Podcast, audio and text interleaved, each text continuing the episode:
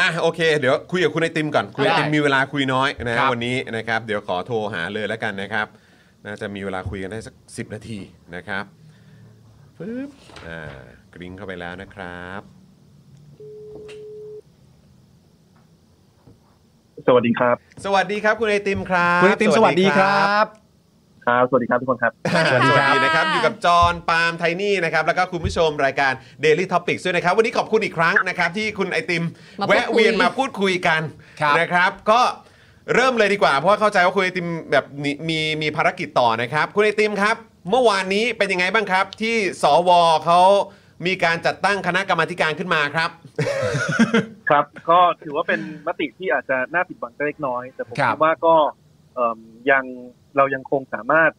เอ่อคาดหวังได้นะครับ ว่าจะมีการจัดประชามติเกิดขึ้น คือผมถ่ายภาพรวมก่อนครับก็คือว่าถ้าเราอยากให้มีการจัดประชามติเอ่อเพื่อให้ฐานประชาชนเรื่องการร่างรัฐธรรมนูญฉบับใหม่เนี่ยความจริงมันมีสามช่องทางครับช่องทางที่หนึ่งก็คือคอรมอตัดสินใจจัดเอง ซึ่งอันนี้ก็ความเป็นไปได้อาจจะไม่สูงนักนะครับครับผมช่องทางที่สองก็คือที่เรามาคุยกันในรายการเมื่อประมาณสองเดือนที่แล้วครับผมก็คือช่องทางที่ประชาชนเข้าชื่อเอ่อฮะ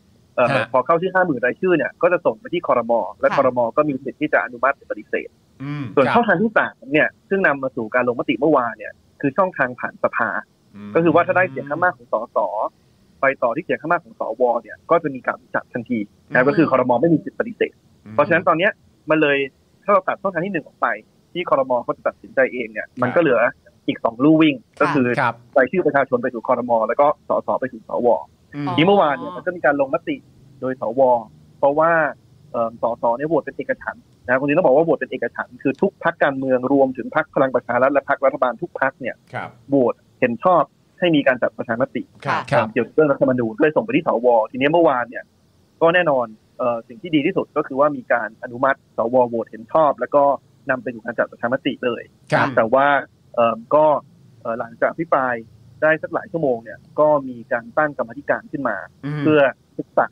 เอ่อ30วันก่อนที่จะกลับมาพิจารณาแล้วก็ลงมติกันอีกครั้งหนึ่งนะครัก็บถือว่ายังไม่ได้ยังไม่ไม่หมดหวังกับช่องทางนี้อาจครัจะบไม่ได้เป็นผมเป็นผลลัพธ์ที่ดีที่สุดแต่ยังไม่หมดหวังครับค่ะทีนี้ทีนี้ประเด็นที่ประชาชนอาจจะสงสัยครับเพราะเพราะว่าเราพูดคุยกับคุณไอติมครั้งที่แล้วใน 2 เดือนที่แล้วเหมือนที่คุณไอติมบอกมาเนี่ยก็คือว่าสมมติว่าประเด็นแรกเราตัดทิ้งไปเรื่องคอรมอตัดสินใจเอง เพราะว่า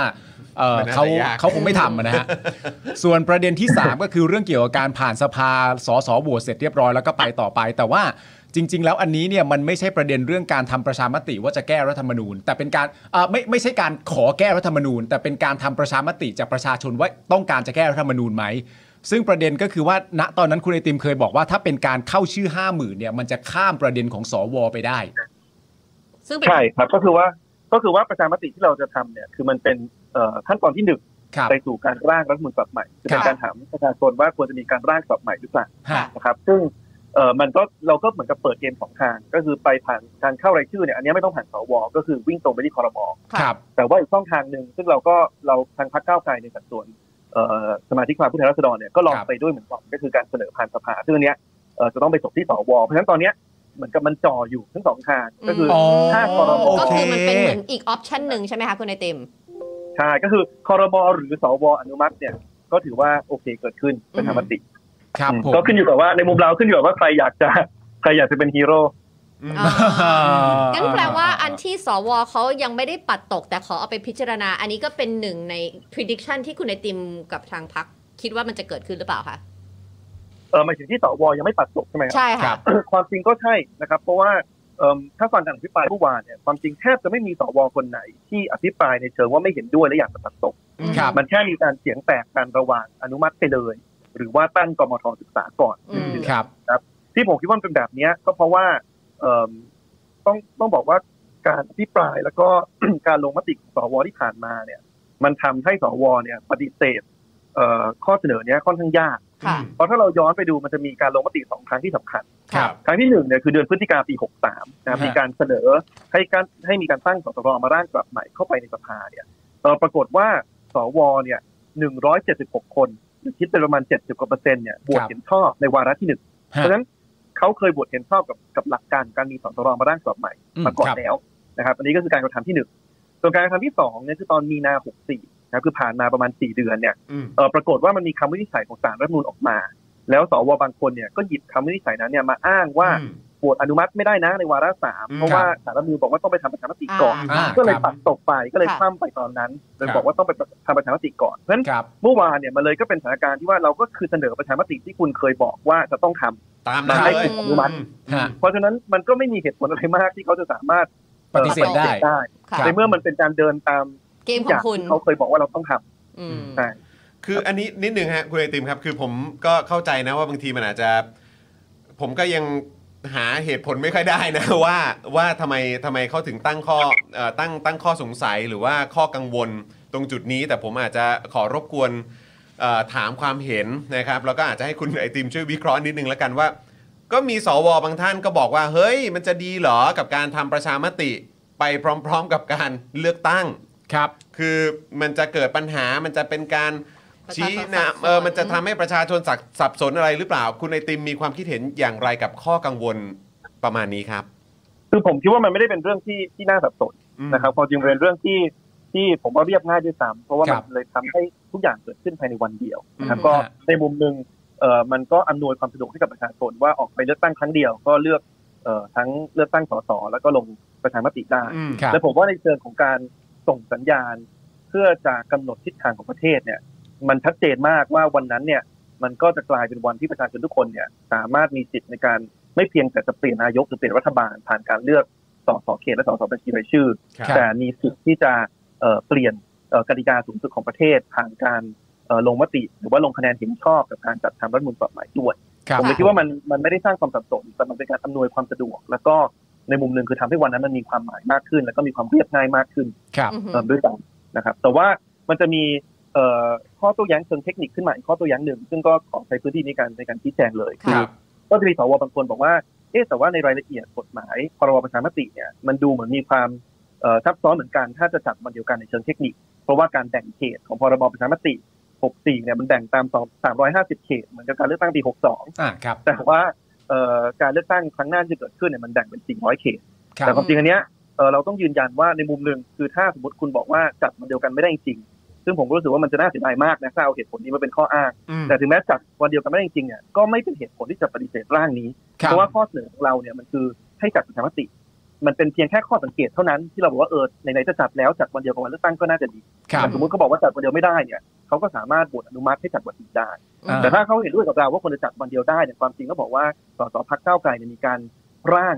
เอ่อพรบแก้ไขเอ่อประชามติเนี่ยจองรอไว้แล้ว ก็คือว่าถ้าเขาเตรีอยยามกไว้จะแล้ได้วด้วยเออใช่ถ้าเขาหยิบยกอันนี้ขึ้นมาเนี่ยเราก็พร้อมยื่นทันทีนะครับ แล้วก็ถ้าเกิดว่ากฎหมายยังผ่านไม่ทันเนี่ยรัฐบาลก็มีอำนาจในการออกเอ่อพรก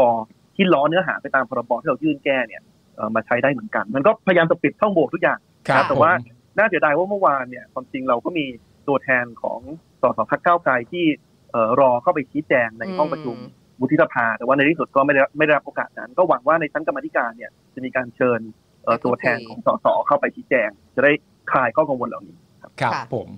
ซึ่งสำหรับคุณไอติมก็อย่างอย่างที่คุณไอติมบอกมาก็คือว่ามันจะฟังดูไม่ make sense เลย ถ้าเกิดว่า ในประเด็นเรื่องการจัดทำประชามติในวันเดียวกับการเลือกตั้ง แล้วมีปัญหาเรื่องแบบเอ้ยจำนวนเขตอะไรอย่างนั้นอย่างนี้ เอ้ยแย่จังเลย งั้นเราไม่ทำประชามติก็แล้วมันก็จะไม่ make sense ใช่ไหมฮะเออคือหมายความว่าใช่คือคือถ้าเขาถ้าเขาจะอ้างเรื่องจัดวันเดียวไม่ได้ ซึ่งผมว่าอันนี้มันก็จะค้อนความล้มเหลวของระบบราชการไทยมากเลยนะอ่าที่แบบครับว่าอืมจัดวันเดียวกันไม่ได้กลายเป็นว่าต้องมาจัดวันแยกกันเนี่ยอืมแต่ว่าถ้าฮะสมมติไปอย่างนั้นจริงๆเนี่ยอย่างที่ผมบอกคือข้อเสนอเราอะมันคือข้อเสนอให้จัดประชามติครับมันไม่ได้ไปผูกมัดว่าต้องจัดวันไหนฮะ เพราะฉะนั้นถ้าเขาคิดว่าจัดวันเดียวไม่ได้ก็ไม่เป็นไรวัก็นอื่นจัดก็ได้วันอื่นก็ได้ครับเราก็ไม่ติดงั้นงั้นอีกเหตุผลหนึ่งฮะที่เขาบอกว่ากลัวว่าจะมีพักการเมืองใช้เรื่องการทำประชามติไปหาเสียง แล้วไปเคลมว่าเป็นผลงานของพักใดพักหนึ่งที่คุณไอติมมองยังไงฮะเห็นเขากังวลมากฮะว่าเอยอย่าเคลมดิอะไรอย่างเงี้ยคือเอ่อในมุมหนึ่งผมว่าการที่พักการเมืองจะมีจุดยืน ว่าอยากเชิญชวนประชาชน ลงมติยังไงกับประชามติเนี่ยผมว่าไม่ได้เป็นเรื่องที่ผิดครับนะครับเอิ่มแต่ว่ายิ่งไปกว่านั้นเนี่ยถ้าเขากังวลเรื่องบทบาทของพรรคการเมืองเข้ามาเอ่อคิดแทนประชาชนในทางใดทางหนึ่งเนี่ยทางออกที่เรียบง่ายที่สุดก็คือว่าเอ่อตัดเรื่องพรรคการเมืองออกไป แล้วก็ให้ประชาชนลงคะแนนโดยตรงค่ะก็คือสิ่งที่เราทำผ่านประชามติแต่ก็คือเป็นประชาธิปไตยทางตรงที่ไม่ต้องพึ่งเอ่อการที่พรรคการเมืองมาทำบทบาทเป็นเป็นเป็นตัวแทน ผมก็เลยไม่ค่อย ไม่ค่อยจะ เข้าใจเท่าไหร่ถูกโน้มน้าวโดยโดยโดยข้อเอ่อโดยข้อตัวอย่างนี้สักเท่าไหร่ครับนะครับแล้วก็เข้าใจว่าน่าจะเป็นสวสวแค่ท่านเดียวที่อ่าใช่ที่พูดครับประเด็นค่ะแล้วก็เป็นคนที่ค่อนข้างขัดขวางการแก้ไขรัฐธรรมนูญมาตลอดที่ผ่านมาเออคุณไอติมบอกว่าเขาเดินสายนี้เหรอฮะคุณคุณคุณไอติมคิดว่าตอนนี้เราปิดช่องโหว่จนเขาจะแทบจะขยับไม่ค่อยได้แล้วหรือเปล่าฮะ คือเพราะว่า ตั้งแต่เราคุยกันเมื่อ 2 เดือนที่แล้วเราสังเกตได้เลยว่าทางคุณไอติมเอง ทางทีมงานพรรคก้าวไกล แล้วก็ฝั่งฝั่งเอ่ออะอย่างเพื่อไทยหรือว่าฝั่งรัฐบาลเอ้ยเอ่อฝั่งฝ่ายค้านเองเนี่ยทุกค่ะ ทุกคนก็มีความมุ่งมั่นแล้วก็ความพยายามมากๆ ในการที่จะผลักดัน เรื่องนี้แล้วก็พยายามจะปิดช่องโหว่แบบได้มากที่สุสุดๆเมื่อวานนี้คือเซอร์ไพรส์ไหมที่แบบว่าเอ้ามามุมนี้ด้วยเหมือนกัน เออคือผมคิดว่าเมื่อวานในการที่เขาไม่ปัดตก แล้วก็ไม่มีใครอภิปรายปัดตกเนี่ยผมว่าก็สะท้อนว่าเราก็ปิดช่องโหว่ได้เกือบจะครบถ้วนแล้วอืมอ่านะครับครับคือเออเราก็ไม่รู้ว่าในที่สุดการตั้งกรมทเนี่ยมันมันถูกตั้ง เพราะว่าต้องการจะศึกษารายละเอียดจริง ๆ หรือว่าเป็นการยื้อเวลาค่ะนะครับ แต่ผมคิดว่าถ้าเกิดว่าเป็นการตั้งเพื่อศึกษารายละเอียดจริงๆต้องการจะรอบครอบจริงๆเนี่ย แล้วก็ก็ก็ดีที่มีการตั้งกรอบชัดเจนว่าต้องไม่เกินหนึ่งเดือนนั้นถ้ารักษากรอบเวลานั้น แล้วก็ถูกตั้งขึ้นมาเพื่อเอ่อด้วยความจริงใจว่าอยากจะศึกษารายละเอียดจริงๆเนี่ยผมไม่กังวล นะครับอืมเพราะว่ารายละเอียดทุกอย่างเราเตรียมไว้ไว้หมดแล้วค่ะรับแต่ว่าแน่นอนถ้าเกิดว่ามันเป็นการตั้งเพื่อจะจะยื้อเวลาเนี่ยผมคิดว่านี้ก็เป็นสิ่งที่สิ่งที่น่าผิดหวังนะครับเพราะว่าครับสิ่งที่เราเสนอเนี่ยมันเป็นสิ่งที่ตรงกับสิ่งที่วุฒิสภาเคยเคยเคยเคยพูดไปแล้วค่ะครับเคยเห็นด้วยกับหลักการมาแล้วและคำวินิจฉัยของสารธรรมนูญด้วยใช่ไหมฮะใช่ใช่อันนี้ครับคือทำตามคือความจริงส่วนตัวเนี่ยผมก็ไม่ค่อยเห็นด้วยกับการตีความคำวินิจฉัยสารรัฐธรรมนูญแบบนั้นนะครับครับ เพราะว่าความจริงเนี่ยสารรัฐธรรมนูญก็ไม่ได้บอกนะ อย่างชัดเจนว่าจะต้องทำประชามติก่อนเสนอเข้าไปสภาอืมครับแล้วพอเสนอเข้าไปสภาแล้วผ่านสามวาระเนี่ยยังไงมันต้องมีการทำประชามติอยู่ดี เพราะมันเป็นการแก้มาตราสองห้าหกค่ะเอ่อแต่ว่าแต่ว่าโอเคแหละอันเนี้ยคือคือคือ จะใช้คำว่า ก็ก็ทำตามการตีความของเขาแล้วครับผมนะครับคือเดินตามทุกอย่างที่ที่คุณอ้างว่าต้องทำแล้ว เพราะฉะนั้นครับมันไม่ควรจะมีเหตุผลอะไรแล้วล่ะที่ที่จะจะจะปฏิเสธและความจริง ผมคิดว่าในมุมหนึ่งนะครับ ผมว่าสมาชิกวุฒิสภาหลายคน ถ้าฟังจากอภิปรายเมื่อวานเนี่ย เขาก็รู้ดีว่าเขาก็ตกเป็นจำเลยสังคมค่ะพอสมควรในเรื่องขอครังบการแก้ไขรัฐธรรมนูญเพราะว่าครับผ่านมา30ปีเนี่ย25ร่างถูกปัดตกไปหมดมีแค่ร่างเดียวที่ผ่านอืมเพราะฉะนั้นเนี่ยผมคิดว่ามันก็เป็นโอกาสสุดท้ายแล้วล่ะของวุฒิสภาชุดนี้ครับที่จะโชว์จะจะมาร่วมเป็นส่วนหนึ่งของการคลี่คลายความขัดแย้ง แล้วก็เอ่อนำพาสังคมไปสู่กติกาที่เป็นธรรมมันก็หวังว่าเอ่อถึงแม้อาจจะสายไปพอสมควรแต่ว่าก็หวังว่าอย่างน้อยจะจะจะมาเห็นมาเห็นชอบตัวทิศทางแบบนี้ งั้นอะขอถามใน worst case ได้ไหมคะ คุณไอติมว่า worst case สมมติเขาไปศึกษามาแล้ว 30 วันแล้วปัดตก แปลว่าเรายังมีอีกหนึ่งช่องทางคือ reset Thailand ที่เราจะ bypass สวได้เลยใช่ไหมคะหรืใช่ว่าครับนี่ก็คือว่าค่ะครับขอขออภัยครับไม่เป็นไรเชิไม่ญครับเป็นไรเชิญครับเชิญเลยค่ะ ครับคือ worst case ก็คือว่าเราเราถูกปัดตกทั้งสองช่องทาง ก็คือในช่องทางสภาสวปัดตกหลังจากผ่านไปหนึ่งเดือน แล้วก็ช่องทางล่ารายชื่อเนี่ย ยื่นไปแล้วคอรมอปัดตก อันนี้คือ worst case จริงๆ ก็คือว่าโดนปัดตกไปทั้งคอรมอแล้วก็สวค่ะอืมเอ่อครับแต่ท้ายสุดแล้วเนี่ย worst case จริงๆ ก็คือว่าสิ่งที่ก้าวไกลจะจะรณรงค์ก็คือว่าเลือกพักที่มีความชัดเจนเรื่องการแก้ไขรัฐธรรมนูญเข้าไปในการเอ่อหลังจากเอ่อในในในการเลือกตั้งที่จะมาถึงเพราะว่าท้ายสุดแล้วมันจะกลับไหมช่องทางที่หนึ่งที่ผมเกริดไว้ตอนแรก ก็คือว่าคอรมอมีอำนาจจัดประชามติอืมมันถ้าครับครั้งหน้าเนี่ยมีรัฐบาลที่ประกอบไปด้วยพรรคที่มีความจริงใจ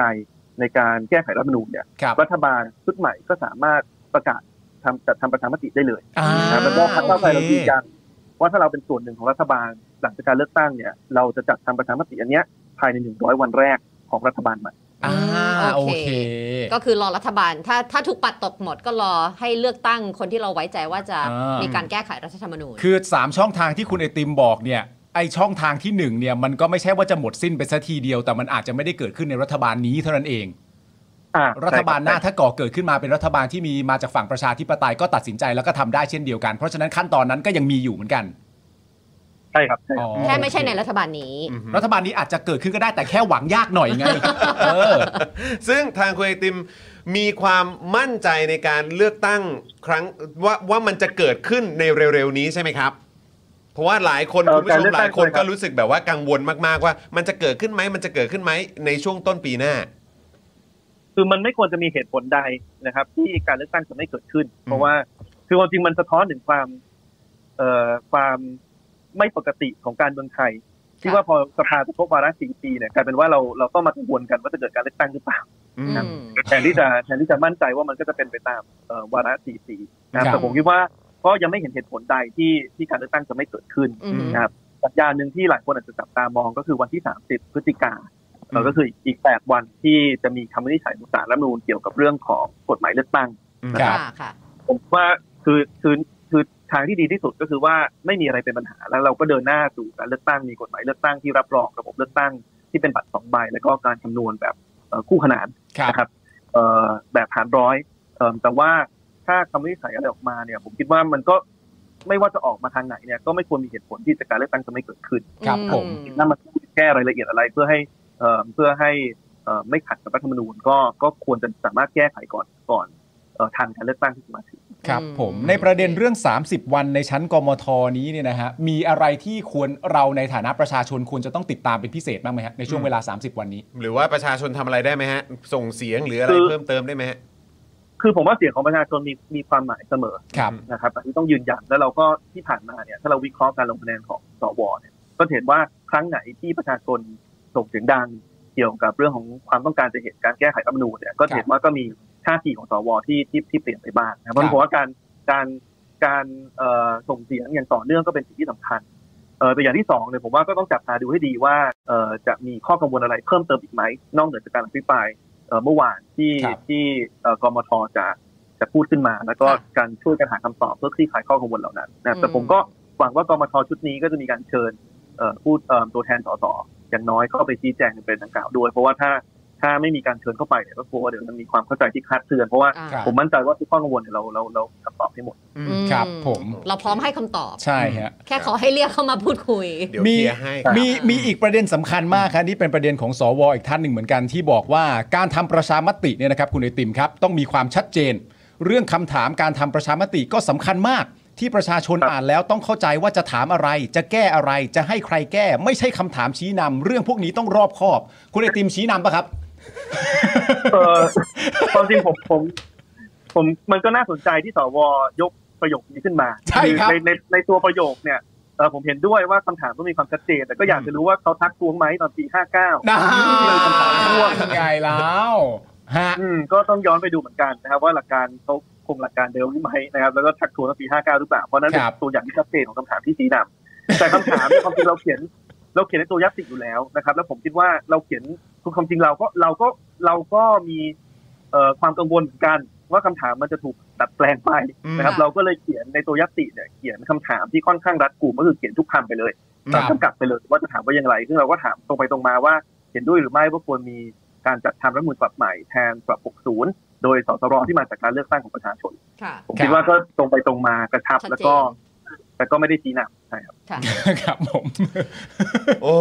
เอาละฮะคือดูเหมือนทุกทุกย่างก้าวของฝฝั่งประชาธิปไตยนี่ต้องทำกันอย่างรัดกุมแล้วก็ละเอียดมากๆเลยใช่นะครับนะแล้วก็ต้องปิดช่องโหว่ให้หมด คือคือเป็นกำลังใจให้กับทุกคนจริงใช่ๆนะครับครับนะแต่ดูเหมือนคุณคุณไอติมแล้วก็ทีมเองนี่ก็ต้องทำงานกันค่อนข้างหนักกันพอสมควรเลย นี่นี่แบบทำงานกันหนักจนจะมีเวลาดูบอลโลกไหมฮะเนี่ย ก็เอ่อพอมีเวลาอยู่บ้างครับครับ แต่ได้ได้ดูช่องไหนนี่ทั้งว่าคุณคุณไอติมเชียร์ทีมอะไรเป็นพิเศษไหมครับทีมในชาติบอลโลกไหนคะปีนี้ คือผมก็เอ่อศึกษาที่ที่ประเทศอังกฤษเนาะก็ต้องรู้สึกว่าอ่าเออรู้สึกว่าต้องเชียร์ประเทศอังกฤษแต่ปีนี้ก็มีเหตุผลที่จะเชียร์น้อยลงเพราะไม่มีนักเตะลิเวอร์พูลในทีมเลยสักคน โอ้ยคุเฮ้ยคุณไอติมลิเวอร์พูลเหรอครับ เอ้า เขาเด็กหงส์เหรอเนี่ย เอาเหรอฮะเนี่ย ผมถึงว่าคุณไอติมมีวิสัยทัศน์ ไม่ใช่นักเตะของมันมีเทรนต์ไม่ติดเหรอ ติด เออติดแต่เป็นตัวสำรองครับ อ๋ออ๋อโอเค แต่เฮนเดอร์สันนี่ เออก็ติดแหละใช่แต่เฮนเฮนเดอร์สันช่วงหลังก็ลิเวอร์พูลก็ไม่ติดนะครับ อ่าใช่ครับ ก็เป็นกัปตันทีมที่เป็นตัวสำรอง แต่ไม่ใช่ประเด็นสำคัญของวันนี้ฮะอ่า ประเด็นสำคัญที่อยากจะถามคุณไอติมเป็นคำถามสุดท้ายนะครับเอ่อย้ำกันอีกทีแล้วกันนะครับ ครับ เรื่องประเด็นความชัดเจนและคำถามชี้นำอะไรอย่างเงี้ยผมอยากถามคุณไอติมว่า ถ้าเกิดมีคำถามประมาณว่า ท่านเห็นชอบหรือไม่ว่าเพื่อให้การปฏิรูปประเทศเกิดความต่อเนื่องตามแผนยุทธศาสตร์แห่งชาติ สมสมควรกำหนดให้บทเฉพาะการว่าในระหว่าง 5 ปีแรกนับ ตั้งแต่วันที่มีรัฐสภาชุดแรกตามรัฐธรรมนูญนี้ ให้ที่ประชุมร่วมกันของรัฐสภาเป็นผู้พิจารณาให้ความเห็นชอบบุคคล ซึ่งสมควรได้รับการแต่งตั้งเป็นนายกรัฐมนตรี ผมขอถามคุณไอติมว่าไอ้นี่มันชี้นำยังไงฮะ อ้โหอันนี้คือคือตั้งใจให้ซับซ้อนแล้วก็ชี้นำก็คือว่าอ่าคำถามหลักก็คือถามว่าเห็นด้วยหรือไม่ให้มีสวแต่งตั้งโดยคอสชมาเลือกนายกนะคครับรับซึ่งคำถามแบบเนี้ยตรงไปตรงมาก็ผมเชื่อว่าคนก็เอ่อไม่เห็นด้วยอยู่แล้วแล้วครัก็บเนี่ยพอเขียน คือความจริงคำถามเนี้ยเหมือนคำถามสุดเซลล์อืมนะครับเพราะว่าเนี่ยมันเหมือนกับชี้นำมากว่าเนี่ยเพื่อให้การไปฏิรูปประเทศต่อเนื่อง ควรจะเป็นแบบนี้ มันเหมือนกับว่าอืมสมมติผมเป็นเซลล์ขายสมาชิกเอ่อฟิตเนสฮะมันก็เหมือนว่าเอ่อคุณเห็นด้วยหรือไม่ว่าเพื่อให้สุขภาพของคุณแข็งแรงนะควรจะพิจารณาต่ออายุเอ่อสมาชิกอืมเอ่อฟิตเนสแห่งนี้อะไรเงี้ยคือมันมันพอพอคุณเขียนแบบเนี้ยมันมีลักษณะของเอ่อองค์ประกอบของประโยคที่มันมีความชี้นำอ่าครับผมอืมโอ้โหเพราะฉะนั้นถ้าย้ำชัดกันอีกทีทั้งในช่องทางที่ 1 2 และ 3 ในความรู้สึกของคุณไอติมเนี่ยทั้ง 3 ช่องทางนี้ยังเปิดกว้างอยู่ถูกต้องไหมฮะ ใช่ครับ ผมคิดว่าต้องไปโอเคที่ช่องทางโอเค แค่บางประตูคบผมอาจจะแคบกว่าประประตูบางประตูอะไรอย่างใช่เงี้ยในตอนนี้ในตอนนี้าในตอนนี้ถูกต้องนะครับนะอะโอเคครับ วันนี้ต้องขอขอบคุณคุณไอติมมาก ๆ เลยนะครับนะที่สละเวลามาร่วมพูดคุยกับเรานะครับ แล้วก็หวังว่าจะมีโอกาสได้พูดคุยแล้วก็อัปเดตกันอีกนะครับคุณไอติมครับ ครับยินดีมากครับขอบคุณมากครับ วันนี้ขอบพระคุณมากขอนะบคคุณรันะบคะผม สวัสดีครับ ขอบพระคุณครับคุณไอติมคครัรับบสวัสดีครับผมค่ะโอ้โหโอเคเอ้าแล้วรอดู 30 วัน ข้อมูลที่ชัดเจนก็คือคุณไอติมเป็นแฟนหงส์นะฮะ